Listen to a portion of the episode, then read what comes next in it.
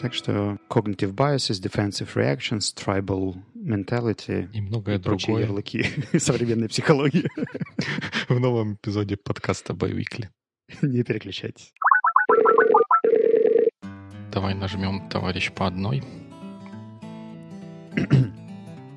Мне кажется, ты заразился от меня возможностью переделывать какие-то фразы. Ну, она же интересная такая возможность. Как говорится, не все то фразеологизм, что в Бэйвикле, да?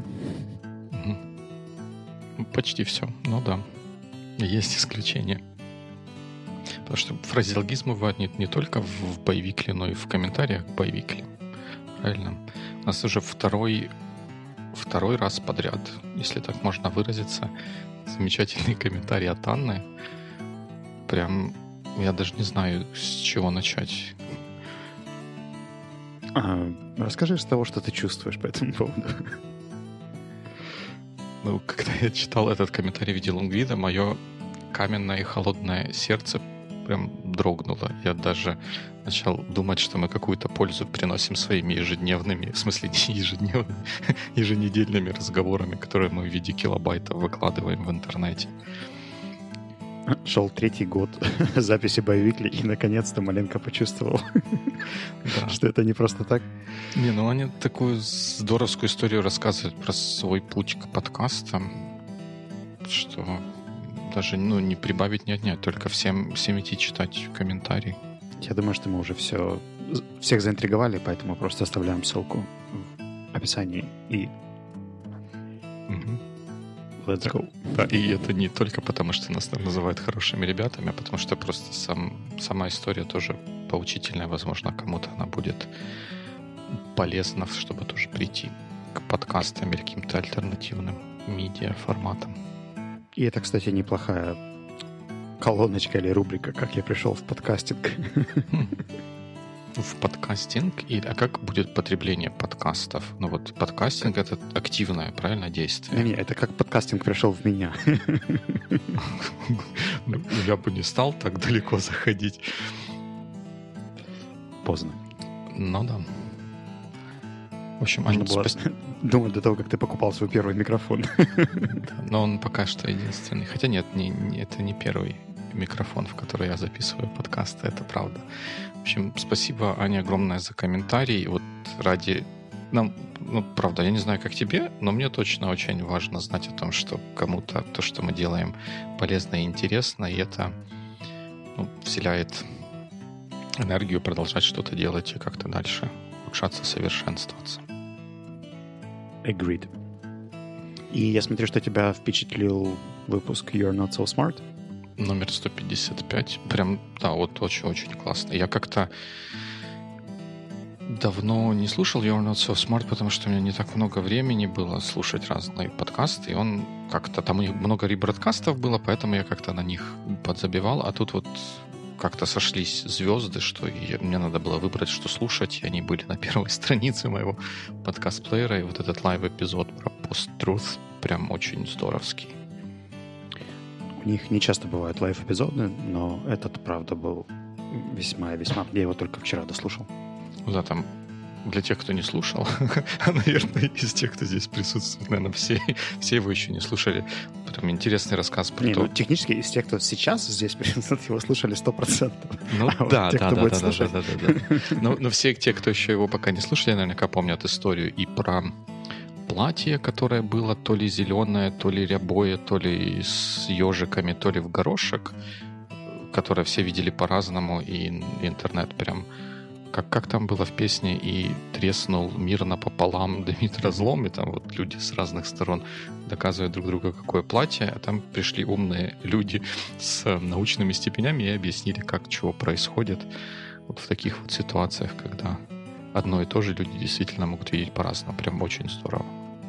Причем там не только на примере платья, но и более глубокие моменты своей работы с убеждениями, с изменением мнения, с политическими взглядами, с identity, и даже с, как это отличается на визуальном и аудио уровнях с этими Лорел и Йенни. Yeah, да, да, да, да, да. В общем, правда стоящий эпизод. Да, да, прям интеллектуальный оргазм можно испытать, когда его слушаешь. И если я не ошибаюсь, Дэвид Макренни, который ведущий, говорил, что есть еще YouTube-версия. Я не успел ее пока еще найти, но если я ее найду, мы ссылочку приложим в описании, потому что там они ссылаются на какие-то визуальные материалы. Я видел эту YouTube-версию, и могу тебе сказать, что кроме картинок и одной таблички, там, в принципе, особо смотреть не на что, поэтому ты можешь просто смело еще раз закачать его второй раз и прослушать заново угу. в подкаст-плеере. Ну, я, есть, я ну... с заботой о слушателях наших, которые, которых, я надеюсь, мы убедим, что стоит послушать этот выпуск. Выпуск, правда, фундаментальный. Да, а... всем слушать Йона Smart 155. Но, однако у нас сегодня выпуск будет не менее фундаментальный, сказал Вячеслав, раз... разогреваясь. а, а почему же? А, потому что Дмитрий выступил в роли писателя и написал нам кейс. И этот кейс... Ого-го! Я его сегодня утром читал и думал, к черту триллеры, я больше не смотрю сериалы. я буду читать маленько. Заведи себе какой-нибудь аккаунт на Патреоне, я буду тебе кидать пару баксов в месяц, чтобы ты просто продолжал писать. Такие триллеры. Ну, я даже не знаю. Я, честно говоря, да, не думал, что даже сам, когда писал этот кейс, как мы обсудили, а, не думал, что он получится настолько драматичным, но чтобы все детали как-то чтобы создать правильную обстановку для тех вопросов, которые на нем можно обсудить, пришлось добавить перца. Если объяснить бэкграунд этой истории, то получилось так, что мы, выбирая тему этого эпизода, наткнулись на один интересный кейс.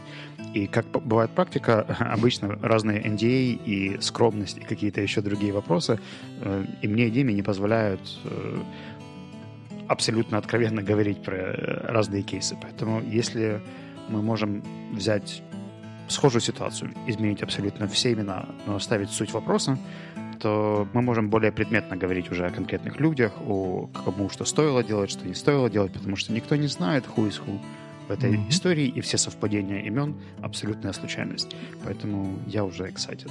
Да, ну, это вот как то, как в фильмах, да, иногда пишут, основано на реальных событиях. Там, да, вот где-то где из той серии, но любые совпадения и все такое, как обычно, случайно. Вот, я думаю, что будет правильно, если ты расскажешь кейс, и, и вплоть до того, что мы прикрепим ссылочку прямо на Google Doc, где он написан, потому что мне кажется, что его послушать будет сложнее, чем прочитать. Слушать страшнее, да. Я... Страшнее, не, не страшнее, а сложнее. Ну, в общем, сет, сетап какой? А, у нас есть компания, которая большая и которая бюрократизирована, наверное, я бы сказал, больше, чем мне кажется, некоторые из вещей, которые там будут, они продиктованы в том числе ее большей бюрократизированностью, чем, может быть, мы привыкли. И в этой компании есть три эм, команды. Команда разработчиков, которые занимаются сюрприз разработкой. Э, один из менеджеров одной из команд, который занимается разработкой, Карл, один из главных участников событий, его менеджер Карла, человек с тайтлом директор Элис как бы То есть первая линия участника — это команда разработчиков, менеджер Карл и менеджер менеджера менеджер менеджера Карла. Элис. Элис. Точно, Элис. да. Элис, да. Есть второй, э, вторая часть э, команды, которая... вторая часть каста, да? А как это называется? Как на русский перевести? Каст. Группа актеров, наверное, так. Команда DevOps или просто Ops, которая, у которой, которой тоже есть несколько команд, с каждой со своими менеджерами, и над ними всеми есть менеджер Сэм, который тоже директор как бы of Ops. И есть еще одна команда, которая называется Spec команда. Который... Они перепродают носки по более высокой цене? Спекс, нет, в том смысле, что они создают задачи для девелоперов их, их задача снабжать девелоперов, а, девелоперов задачами, и там тоже есть несколько команд, у каждой из которых есть какой-то свой менеджер, и всеми ими управляет директор, которого зовут Боб. И над Элис и Сэмом, это менеджер первой и второй команды. Есть еще менеджер, которого зовут Джей. У Джея есть заместитель, которого зовут Грег. Обычно а... в этот момент уже нужно давать картинку или YouTube слайд, на котором будет иерархия и да, кто да, да. Ну, ну, в общем, есть как бы long story short, есть три, три как бы направлений, девелоперы, operations и те, кто делает задачи для девелоперов, и у каждого, там в каждом из направлений есть несколько команд. Одной из команд девелоперов управляет Карл, и менеджер эти направления директора Элис, Сэм и Боб, и над Элисом, Сэмом есть еще один менеджер сверху, а над Бобом есть тоже менеджер, но другой менеджер, не тот, который у Элиса и Боба. И все, начинается завязка это, этого всего мероприятия такая, что девелоперская команда Карла под предводительством Карла получает на вход набор задач, которые мы будем дальше называть странными. То есть задачи, которые там, в обычном понимании или в том процессе, который принят в компании, они не вписываются в девелоперские задачи. Это что-то типа там а девелоперские задачи — это задевелопить что-то, а тут задачи попались типа засетапить, настроить сервер, там, ну что-то такое вот уже странное, что больше в operations попадает. И начинается все... А, у меня даже это названо первый акт, потому что, ну, по времени, да, то есть сетап рас, рас, растягивается. Э, Карл, получив этот набор задач, удивляется, и пишет своему менеджеру письмо с тем, что как-то так это не вписывается в профиль нашей деятельности, что мы с этим должны делать. Э, в, в эту email переписку быстро подключаются Сэм и Боб, как директора вот тех других направлений, которые тоже с этой задачей как-то связаны. И в email, email переписка долго ли, коротко ли вызывает, выливается в какое-то обсуждение, в том числе и на митинге. Но там все так поговорили, поговорили, но каких-то решений конкретных, что делать с такого рода задачами, не, не было выработано. И вроде бы как вот оно все поговорили, поговорили, наметки какие-то выработались. И, и, и Ты сейчас описал 80% всех митингов и ситуации украинского IT. Ну да, и вот, в общем, все, все, все на этом не закончилось. Закончился первый акт. Как оказалось, ну, с коммуникацией, коммуникация это отдельный вопрос, но, как оказалось, там после этого всего были дополнительные дискуссии, обсуждения на более высоком уровне, которые вылились уже в четко решенный набор эм, расплывчатых рекомендаций про то, как должен быть организован процесс в случае возникновения вот таких вот странных задач. И это было всем участникам процесса скоммуницировано в виде имейла. Вот. То есть на вас, по сути, упала инструкция? Ну, упала инструкция такая очень размытая. То есть, как бы делайте так-то. Ну, вот, в общем, делайте вот так-то. А, делайте все хорошо, пожалуйста. Примерно, да, да. За все хорошее против всего плохого. И и что дальше было? Ага. А, и вот эти вот инструкции, которые, какими бы расплывчатыми они не были, они были привязаны к вот этим к странному набору задач. То есть вот не, не вообще ко всем, а к вот таким вот странным, которые в будущем могут появляться снова. Эм, а потом оказалось так, что кто-то из команды Сэма, вот тех, которые принимают результаты работы девелоперов и потом их в продакшн ставят, начал применять вот эти вот правила расплывчатые новые ко всем подряд задачам. Не только к странным, но и к нормальным обычным девелоперским задачам. Карлу это не понравилось. И он начал еще одну дискуссию, чтобы уточнить, так как же мы все-таки вот это вот делаем. Опять имейлы, опять митинг, и в итоге вроде бы решили, что по, по вот этим новым правилам нужно делать все. И хотя Карлу это не понравилось, но он должен был подчиниться и как бы двигаться вперед. И можно было бы тут считать историю исчерпанной, никакого бы кейса для обсуждения не было, но нет.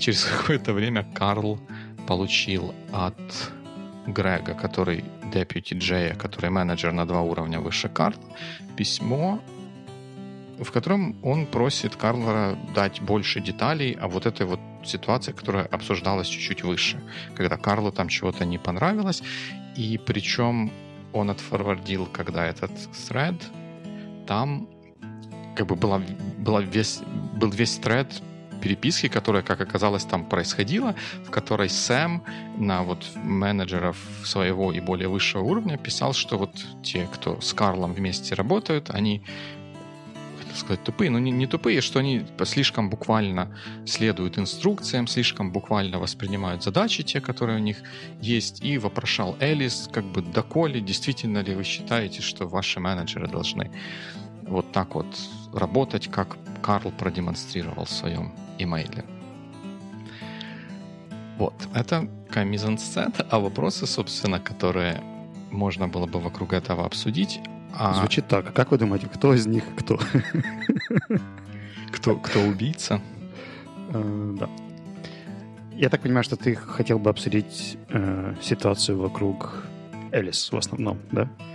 Ну, вокруг Элис, вот вокруг вот этой вот последней части, когда Карл узнал, что там его и какие-то его действия заочно как-то там обсуждали и там, выносили какие-то суждения, не привлекая его как бы к этому процессу. Не то, что это, что это прям такой court of law, где нужно ему дать возможность защитить себя, но просто с точки зрения такой вот сугубо профессиональной, насколько это хорошо и эффективно. А, мне кажется, что этот вопрос, когда рассматривать его в ретроспективе, он не такой очевидный, как э, то, что происходило в самом действии. Потому что если его же отзеркалить, например, на самую первую ситуацию, когда кто-то из э, Spec Team э, дал какое-то странное задание, угу. то по идее, что должно было происходить, да, то этого человека, который дал задание, тоже должны были включить в этот разговор, чтобы он объяснил, почему это задание такое, почему оно странное, а не обсуждать это все со своим менеджером и идти вверх. По идее, нужно было идти по, по горизонтали с кем-то из Spec Team и тем человеком, который это все сделал. Но этого человека туда не включили. И потом эта же ситуация повторяется с, э, дальше, но уже теперь с Карлом. То есть штука уходит вверх, и опять без его ведома начинается... Это... То есть это такая просто бумеранг. Но это хороший, это хороший, на самом деле, комментарий, да, что все, все зло, если разобраться, оно, наверное, происходит, произошло из вот этого момента. Но тут я недаром говорил, что это вот вся, весь сетап, он бюрократизированный, и линии коммуникации и взаимодействия, они достаточно четко прописаны и, и дозированы по тому процессу, который предусмотрен у Карла нет, номинально нет возможности пойти за какими-то уточнениями в Team. Точнее, не так. В работе и в распорядке работы Spec Team не предусмотрено предоставление каких-то дополнительных разъяснений или еще чего-то каким бы то ни было другим командам, кроме того, что они включили собственного описания задач. Угу. А может ли быть такое, что у менеджера спек или DevOps или еще кого-то там в следующей ситуации, mm-hmm. по-моему, Ops, а, нет возможности также подключить Карла к этой дискуссии, а у него есть только канал взаимодействия с менеджером Карла Элис и кем-то повыше. Нет, не, не совсем так. Почему? Потому что потому что вот то, что делают команды, оно как бы регламентировано, а то, что делают менеджеры, оно не регламентировано, потому что менеджер, менеджерам вменяется в обязанность устанавливать процессы и правила игры mm-hmm. между, между департаментами и командами. Это как бы первый момент, чтобы прямо ответить на твой вопрос. Но вторая часть этого в том состоит, что вот эта вот дискуссия, которая потом продолжалась без Карла, она была, она была форвардом или реплаем на какое-то а, из писем Карла, из которого были исключены всякие лишние реципиенты или как это, корреспонденты, которые были до этого в MailTrade. Ну да, тут, конечно, очень много интриг, э, сложных уровней и так далее. Если говорить про этическую сторону этого вопроса, насколько окей обсуждать человека без его присутствия, угу. мне кажется, что это все равно происходит и происходить будет часто и много, потому что, ну, у нас нет такого правила, что всегда при обсуждении кого-то этот человек должен каким-то образом быть об этом уведомлен. Например, те же performance review, да, то есть когда там лид с PM могут обсуждать кандидатуру какого-то человека, насколько он хорошо справляется, плохо справляется. Естественно, он не знает всей кухни того, как к этому готовиться.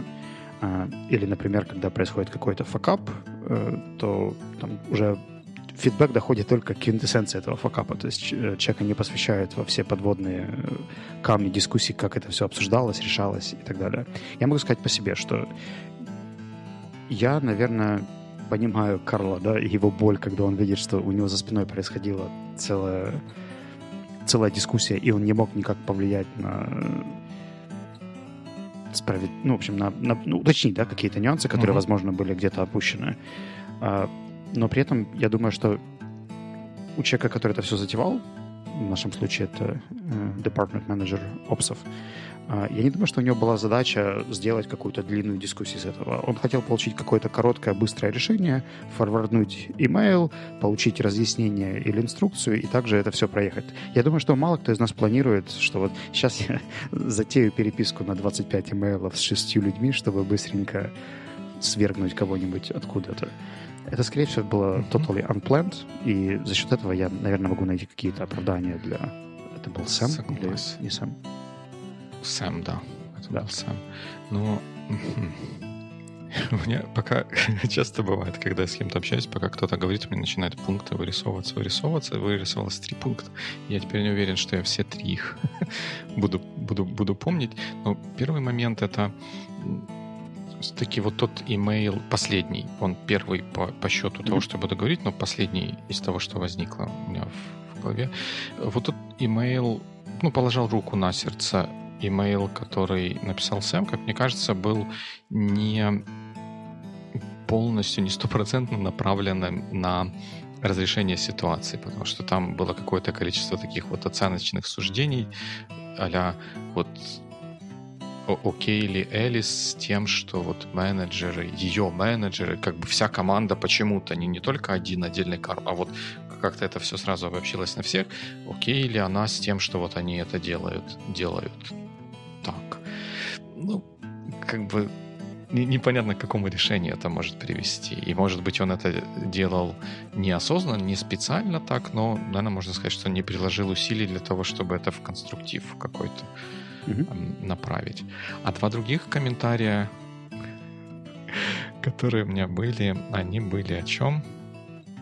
А про, про ревью, которое делает менеджер с тем лидом, мне кажется, что это немножко другая ситуация, потому что тут заранее понятны правила игры, да, что наверное, ну, по-хорошему, в хорошей ситуации члену команды заранее расскажут о том, что вот у нас такие правила, есть такой ревью, ревью делается вот такими людьми, а и потом по результатам этого ревью с тобой проводится собеседование или что там, как это называется. То есть э, здесь, да, человек не участвует непосредственно в обсуждении, там, предварительном этого всего, но он понимает, что такая штука имеет место быть. Он, at least aware. Поэтому, мне кажется, это чуть-чуть чуть другая ситуация. И второй комментарий ну, вернее, третий. Который был между второй, первым и третьим. Который, который между, между, первым, между первым и третьим.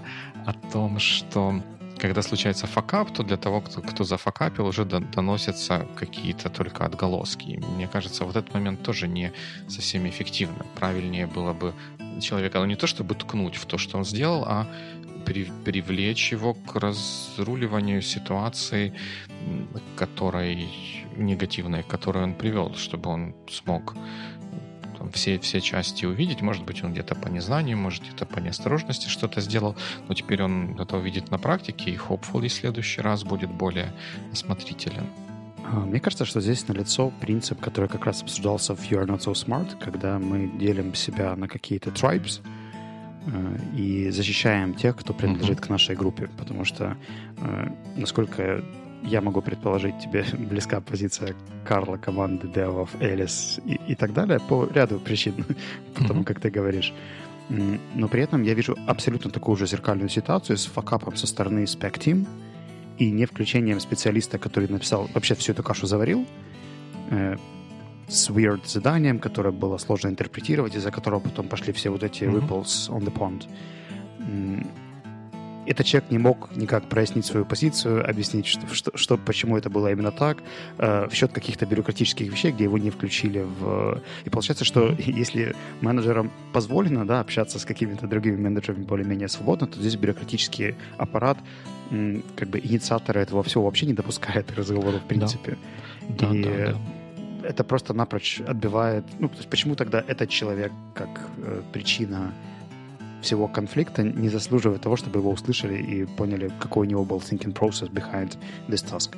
Uh-huh. И, соответственно, это бы возможно в какой-то перспективе. Ну, если мы уже видим, что на это уходят часы имейлов, митингов других людей, то, наверное, имеет смысл как-то собирать всех, кто причастен ко всей цепочке, и пытаться их всех вместе договорить. Ну да. Но тут опять же вот это вот ты правильно возвращаешься все время к бюрократи... бюрократизированности и ограниченности общения, которая приводит к подобным странным э, проблемам. Но, наверное, ну, первоисточник этого всего, если посмотреть на это где-то с более высокой колокольни, действительно в том, что не, недостаток общения приводит к таким вот странным, странным вещам, потому как, наверное, если задуматься, наверное, если задуматься, если кто-то собирается вот такое сделать странное, необычное задание для какой-то другой команды, что отличается от привычного способа взаимодействия с ними, даже если, ну, есть, на это есть какие-то причины, даже, даже если эта причина пришел начальник и сказал, надо сделать, и, в общем, как хотите, так и делайте, то дать другим командам какую-то предварительную нотификацию или том, что, ребята, смотрите, вот такая штука скоро придет, будьте готовы там как-то поймите, выясните, как вы это будете делать. С чего если я правильно помню то, что мне рассказывали, то, что происходило, то там такого сделано не было. Просто оно вот внезапно троянский конь объявился. Мне это ассоциируется с одной историей, которая у меня произошла недавно. Помнишь мой э, рассказ, наверное, эпизодов 5 или 6 назад про международный проект, в котором все идет странно с uh-huh, коммуникацией? Ну, в общем, я его захватил случайно, но теперь я там почему-то начинаю влиять на командное взаимодействие, на постановку задач, на дедлайны и на прочее. Я, я честно не хотел. Я тебе еще тогда говорил, что зачем мне вся эта волонтерская э, ерунда, но в какой-то момент я не смог на это смотреть спокойно, и я назначил несколько колов с э, сначала с активными участниками, потом с э, менеджером, потом со всеми вместе, и попытался передоговориться про правила общения в команде и потом эти правила как бы дальше спредить. И мне кажется, что вот э, у меня почему-то это ассоциируется с твоей историей на этапе того, как э, упала инструкция на новые команды, и ее неправильно интерпретировали опсы, ну или есть вероятность, да, что где-то uh-huh. не до конца поняли или не туда применили, как она изначально была нацелена.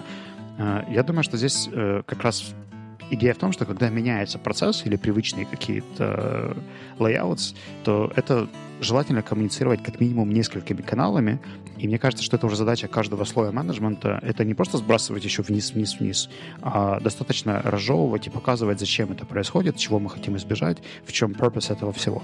Uh-huh. Условно говоря, когда мы меняли в моей команде, в которой я сейчас работаю, принцип э, реакции, то есть поставили э, дедлайн на реакцию в течение суток, мы это вначале не сделали, а теперь добавляем, потому что для того, чтобы мы успели в срок. То есть это все объяснялось, почему мы хотим такой таймфрейм. Если вы против, то напишите напрямую, чтобы мы смогли как-то скоррелировать. Mm-hmm. Или там мы сейчас хотим принимать решения в меньших группах, не все в пятером, а, например, там эти два человека по этому будут принимать решения, эти три по этому, потому что, то есть каждый из поинтов, он не просто, мы-то их знали заранее, и мы могли бы их сбросить имейлом на всю команду э, с тем лидом и сказать, что, guys, теперь работаем так.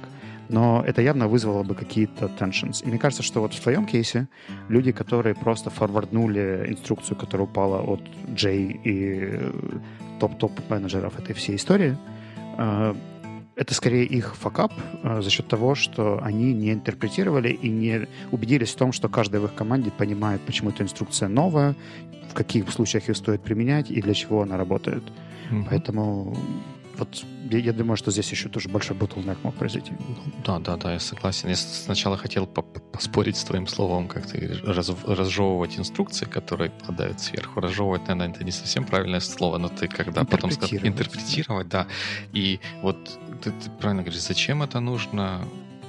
Что, что нового это дает? Я бы туда еще добавил такой пункт, э, как, э, как это влияет на то, что как мы работаем и что, что мы делаем. Вот инструкция есть, а вот есть какие-то наши внутренние правила того, как мы работаем, как эта инструкция ну, изменяет ну, эти в, правила. В каких, в каких кейсах это использовать и как да, это да, по-другому да. теперь да, влияет да, да, на да, предыдущие... Как, да, да, как вот то, что вы делали вчера по одному, как вы должны завтра делать по-другому, потому что есть вот это новое, новое указание. Да, да, да. Ну, вот интересно, мы, получается, как-то с этим всем сразу ухватили за то, что кажется корневой проблемой вот этой всей конструкции. А вопросы, которые я записал, э, чтобы обсудить вокруг этого, они были больше про коммуникацию и поэтому, может быть, про такие чуть более поверхностные вещи. А я попробую туда вот, раз уж мы разобрались, да, mm-hmm. коммуникация как бы в основе всего, и там вот это вот все, все делать нужно правильно, а как правильно там слушайте. Могли даже кейс не слушать. Слушайте. Сразу решить.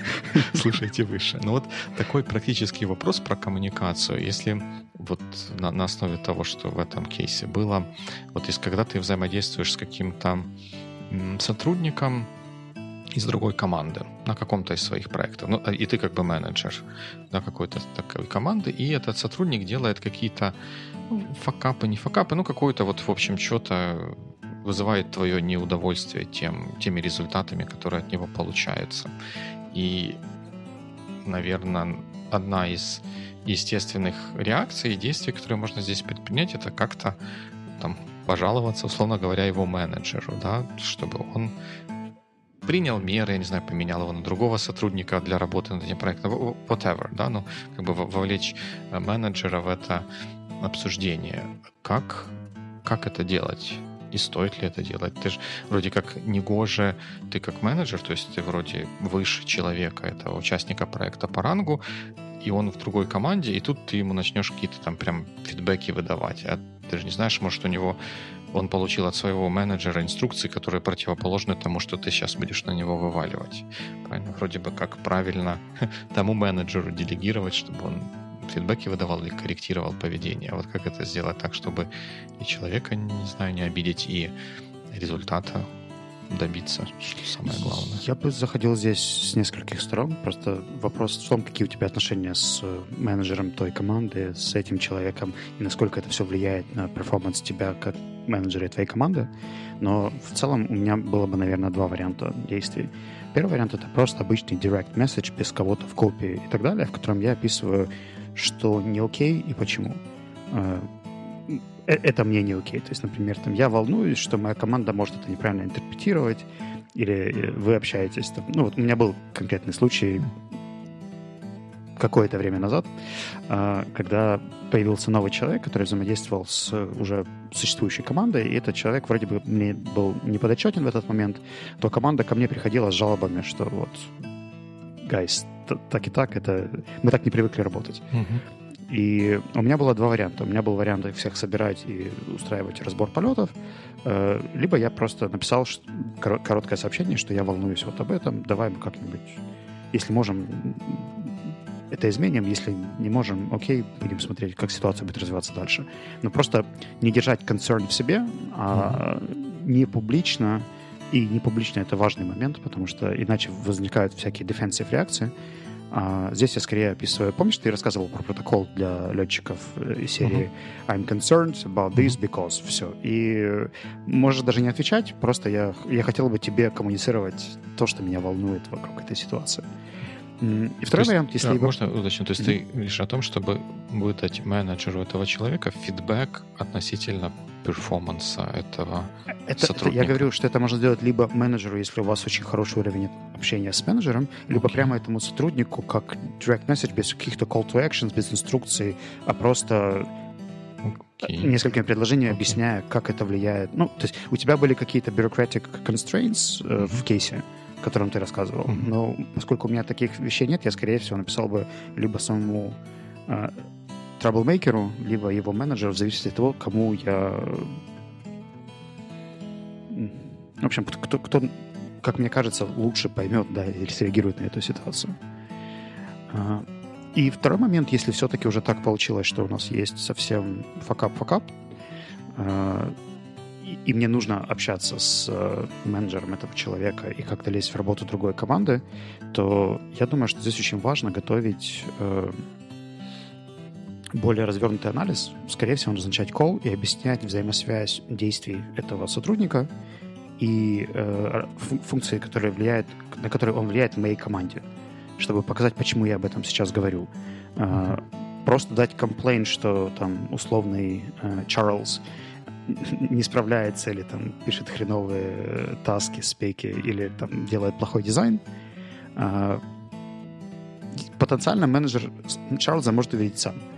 А, но если я показываю, что Чарльз сделал таску А, которая тормозит мне таски 1, 2 и 3, э, и я бы хотел как-то на этом в будущем себя обезопасить от таких ситуаций, давайте мы подумаем, каким образом нам поставить контроль качества, либо э, передавать эти задачи, или, в общем, каким образом исправить этот негативный эффект на мою команду. То есть очень важно объяснить, какой негативный эффект на твою команду это влияет, почему ты об этом сейчас говоришь. А если у тебя нет вот этого, как ты, ну не как ты это называл, ты использовал в одном из прошлых подкастов слово rapport, rapport. Я не уверен, что я оба раза сказал.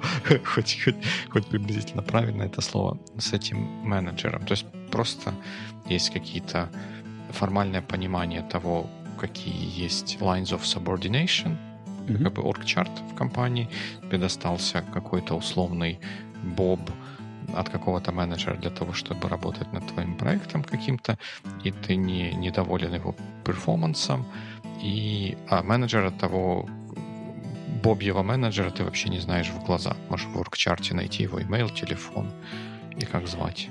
А, мне кажется, что у меня есть проблема с такими ситуациями. Я обычно все равно пишу как бы в обход многих угу subordinating э, иерархических каких-то ограничений. И это, наверное, проблема. Мне иногда бывает, напишут про какой-то issue, и этот issue тут же адресую человеку, который это сделал. Например, я в роли менеджера команды, к которому приходит такая жалоба, э, имею не всегда правильную привычку там, быстренько прояснять, в чем аспект, и сразу связываться с этим человеком, чтобы понять его точку зрения uh-huh. и э, сложить какую-то общую картинку, что правда происходит. Мне кажется, что самый короткий путь, который можно найти между траблмейкером и жертвой, через максимально короткое количество итераций, то есть если можно связаться с э, менеджером, с которым нет э, отношений, но ему донести, что есть проблема, и эту проблему хотелось бы каким-то образом на будущее устранить, чтобы всем было хорошо. Мне кажется, что один из самых главных э, нюансов, почему такие ситуации вообще возникают, это люди, которые чувствуют себя defensive по отношению к другим командам. То есть есть мы, есть они, и вот от нас они хотят чего-то. Mm-hmm. Если коммуницировать то, что есть мы как компания, и мы делаем продукт, и мы хотим качества, и чтобы у нас все получалось, нам нужно вот это четче э, проделывать. Мне кажется, что в, таком, в такой стилистике общения достаточно сложно спорить, потому что мы же не идиоты, чтобы делать ошибки. Это они идиоты, а мы молодцы. а когда ну, здесь все мы... Не поспоришь, не поспоришь. Значит. Когда все, все в одной лодке, да, то есть эту лодку просто описать, показать, что guys, мы работаем на один результат, то, мне кажется, тут даже рапо особо не нужен. Показать общий вектор, общие инструменты, как это все влияет, и попросить как-то помочь. Ну, то есть идти к менеджеру, что так, что так, знаешь ты его или не знаешь. Я бы не шел, например, через своего менеджера к менеджеру менеджера, потому не, не, что если это слишком... менеджер твоего, твоего уровня, то, то есть у тебя команда, у него команда, и вы, допустим, репортите одному какому-то директору mm-hmm. или одному VP, или, может быть, даже разным VP, но вы менеджеры одного уровня. Потенциально, что я мог бы сделать, я бы пообщался с, э, неформально с директором, просто задавая вопрос, что это за менеджер, как с ним лучше общаться, то есть уточнить какой-то human factor. Не письмом, не адресуя какие-то концерны, а просто сказать, что I've got a quick question, когда мы можем пять минут переговорить, и узнал бы, кто этот человек, что мне про него стоит знать, и Нет, окей ну, ли будет, если я ему напишу. Ну, ну да. Ну, то есть это как бы ты... Ну, все, все равно, получается, это выливается в то, что ты хочешь пообщаться с менеджером, просто пытаешься найти для этого максимально эффективный способ или канал коммуникации. То есть, все то равно есть максимально короткий угу. от point A к point B. Да, вот я могу объяснить, какая, какой у меня line of thinking в этом. Вернее, mm-hmm. даже line of thinking у меня там какого-то одного нету. Есть какие-то конфликтующие, как мне кажется. Здесь немного возможностей. Первое, это можно выдать фидбэк ну, самому этому сотруднику, да, он со мной на, работает на моем проекте, вроде бы как проектно, он, ну, мне подчиняется, то есть я могу, могу и должен выдавать ему фидбэк про это. И наверное, это могло быть дефолтовым вариантом развития событий, но есть некая опасность в том, что этот сотрудник будет становиться в третью позицию и говорит, что а у нас как бы наши правила нашей команды, такие, если он какую-то функцию представляет, например, там operations, да, что mm-hmm. мы на продакшн там такого не ставим, там или еще что-то такое, а ты его просишь ставить. Он может стать в третью позицию и говорить, что это нет, это не соответствует тому, как наша команда делает, и получается все равно это придет к его менеджеру, ну, должно будет уже mm-hmm. приходить к менеджеру, но из-за того, что возникла вот эта динамика, что он уже там встал, он уже встал в защитную позицию, может быть сложнее потом сдвинуть это с какой-то мертвой точки. То есть это вот есть такой вот один нюанс. Или может оказаться наоборот, что он, э, этот сотрудник возьмет по козырек, а потом окажется, что это идет в разрез с тем, что вот тот его менеджер его, ну, не учил, а какие он имеет инструкции, правила работы, и там какой-то вот на той почве возникнет, ну, не конфликт, а какая-то ситуация напряженная, которая потребует разрешения. Mm-hmm. Это вот если в случае, если мы сразу сотруднику непосредственно выдаем фидбэк, то есть может... Есть короткий комментарий по mm-hmm. этому поводу. А, я работал с highly bureaucratic э, companies всего несколько раз, и обычно, когда работал, я обращал внимание, что у многих есть такая привычка, которая, возможно, мне была не очень понятна, но очень многие много задавали вопросов и уточняли, окей ли это, так ли это работает, а кто у вас принимает решение, а как... То есть мне кажется, что вот есть так, такое ищу, а как ты видишь mm-hmm. эту ситуацию, что, что у вас в команде, окей ли это, чем это продиктовано. То есть максимально прояснить ситуацию, и когда ты приходишь к человеку не с проблематикой, условным наездом или mm-hmm. фидбэком, а скорее с просьбой разъяснить. То есть мне тут упала mm-hmm. вот эта штука. Отлично, отлично. То есть консультативный такой, да, аля, вот у меня есть такая сложность, как, mm-hmm. да, как, как, какие воззрения вот в, этой команде на то, чтобы... Кстати, просто это отличный, отличный поинт. А вот продолжая то, что я начал говорить, второй вариант, когда мы сразу идем к менеджеру, ну, вроде бы как, чтобы не, не лезть в чужой огород со своим уставом, да, в то, как та команда работает, какие у них правила. Особенно если это матричная организация, мы этого человека получили как функцию, не просто как рабочую единицу, а как там, дизайнера там, или еще чего-то такого. Как представителя какой-то отдельной функции, и мы идем и выдаем менеджеру фидбэк про него может оказаться, ну, мне кажется, опасность, которая тут может быть, что мы менеджеру этот фидбэк выдали.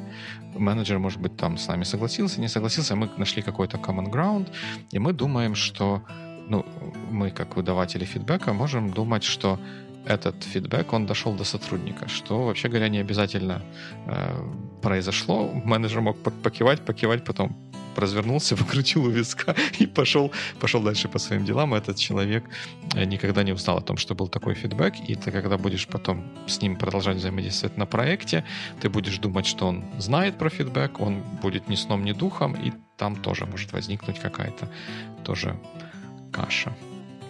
Mm-hmm. То есть вот это вот треугольник, который, ты помнишь, я нередко не поминаю в том, о чем говорить нельзя. Вот, вот он тоже, тоже появляется. Spoiler alert. Э, да, это, это имеет смысл. Ну, мне кажется, что э, это вопрос не только фидбэк, это вопрос любой коммуникации. Когда ты просишь передать какой-то месседж кому-то, всегда имеет смысл уточнять, зачем это нужно, в каком количестве, на что это повлияет. А если не уточняешь, то всегда есть риск, что это где-то загрузнет uh-huh, uh-huh. в пучинах человеческих умов. И наверное, вот в дополнение к тому всему, о чем мы сказали, у меня появилась мысль еще, когда только в самом начале, когда ты, ты первое что-то рассказывал на эту тему, что ведь по большому счету, если ты как менеджер делегируешь своего орла или орлицу в какую-то другую команду, в какой-то проект, чтобы представлять в том числе там, твою команду каким-то образом, то имеет большой смысл потом у менеджера этого проекта или тех людей, с которыми орел или орлица взаимодействуют, спрашивать фидбэк про то, как они в общем, как они себя показывают, да, вот, и если там есть какие-то там могут быть findings, которые и хорошие, и плохие, да, может он как-то что-то по-особенному делает, что прям очень помогает на проекте, и имеет смысл этому научить всех остальных э, членов команды. Или наоборот, они что-то делают, а это портит, и чтобы в следующий раз не создавать подобных проблем, опять же, всех научить, как это что-то делать лучше или по-другому. Знаешь, я очень долго пытался понять, как это все делать, учился каким-то схемам, нашел кучу моделей обратной связи, э, ищу какие-то способы аргументации, уточнения. А однажды общался с э, Лешей Коваленко, он говорит, ну, как бы, да, можно, конечно, так, тебе, тебе очень нравятся структуры, системы, э, инструменты решения, а можно просто помнить, что это, что важно заботиться о людях и о продукте, и если у тебя это ощущение заботы есть, то количество напряжения вокруг будет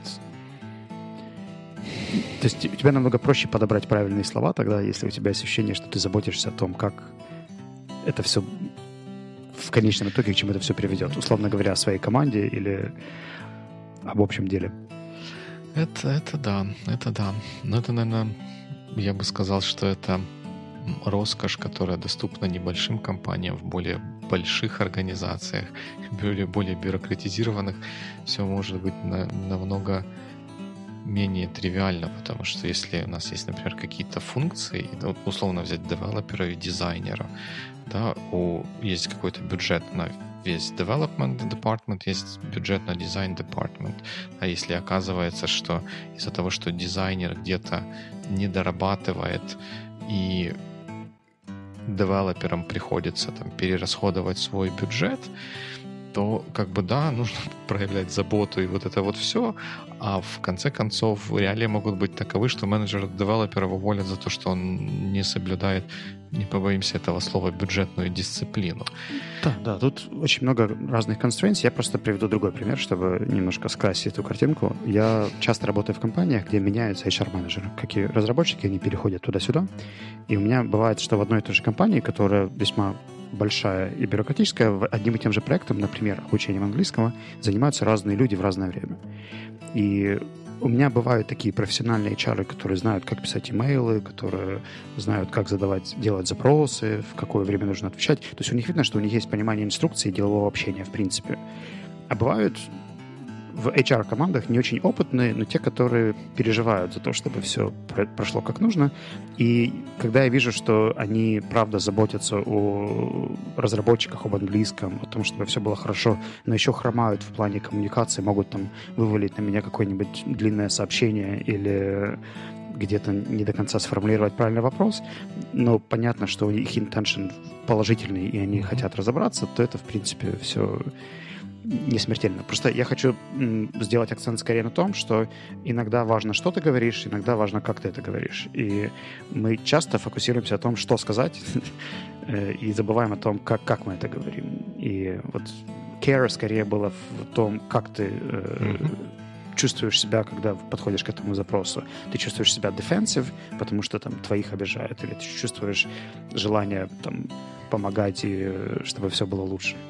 А это классно, да, так в чатике команды наших бьют, там пойдем там помогать в соседний чат.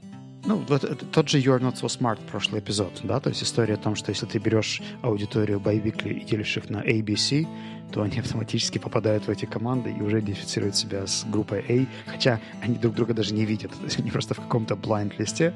Но если сказать, что там Юля, ты A, Надя, ты B, Яся, ты C, то это уже какие-то группы или identity. Это а если это identity еще связано с ежедневной работой... Это прям опасно. Лейблс навесил еще и такие APC, там почти как оценки в американской школе. Я ты что, ты что, я же с заботой. Значит, с заботой, я хотел сказать, в смысле в том, как это было в пш и скрч, да? Точно. Ну, что, как говорят soft skills engineer, question answered. Почти, как говорится, ударим велопробегом по разгильдяйству и бюрократизму. Я не помню точно цитату, но примерно. Ну, мне Я ухожу с нашего выпуска с э, мыслью о том, что часть вещей, которым я учу, стоит адаптировать под бюрократические системы, где не все может решаться прямо и быстро. И второе замечание, которое я себе сделал, что я иногда делаю quick judgments по поводу жалоб, и, возможно, стоит не спешить. Спасибо тебе. Ну да, вот про, про бюрократические ты верно подметил, потому что даже если, может быть, их где-то нет, как ограничения, они все равно в головах у людей так или иначе вырисовываются. Как говорится, СМ not so smart номер 155. Сло. Сло. Да, сло. Точно так. Alright, тогда good week. Good week.